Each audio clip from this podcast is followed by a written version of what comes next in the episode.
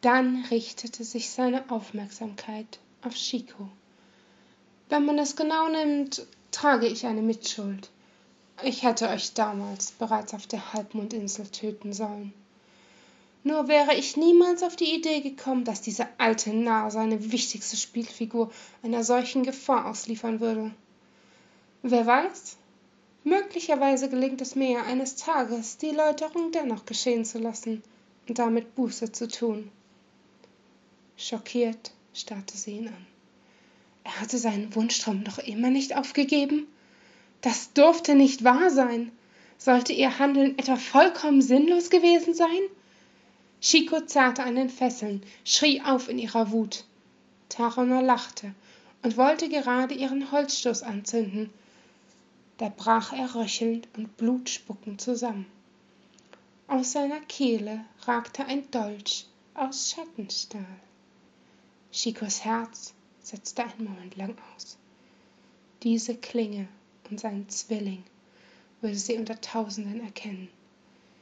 Die Welt schien auf Zeitlupe umgeschaltet zu haben.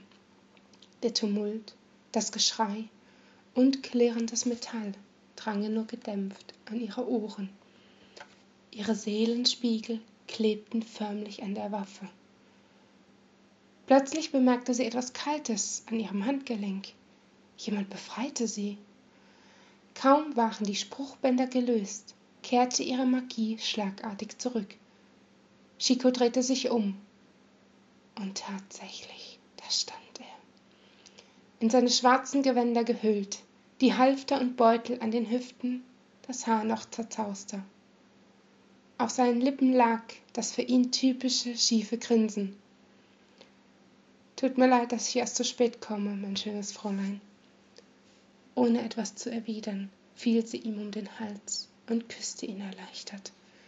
Seine Arme umschlungen sie, pressten sie fest an sich. Am liebsten hätte er sie gar nicht mehr losgelassen. Würden sie sich nicht gerade auf einem Schlachtfeld befinden.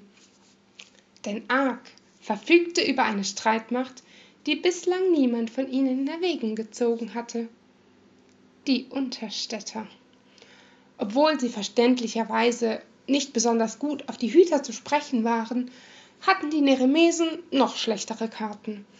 Wegelos oder nicht, Enderal war ihre Heimat. Und sie verstanden sich besonders gut auf das Anschleichen sowie im Verborgenen zu handeln, was sie für die Befreiung der Arkanisten und restlichen Hüter prädestinierte.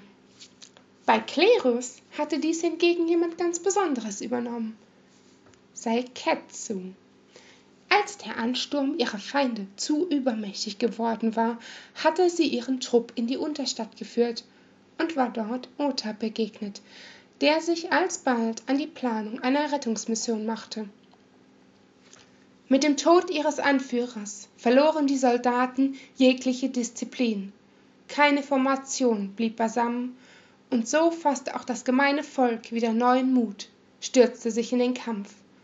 Als Shiko zudem ihren Meteorenschauer vom Himmel regnen ließ, ergriffen die Ersten die Flucht, und bis zum Abend befand sich kein feindlicher Nehrimese mehr auf enderalischem Boden.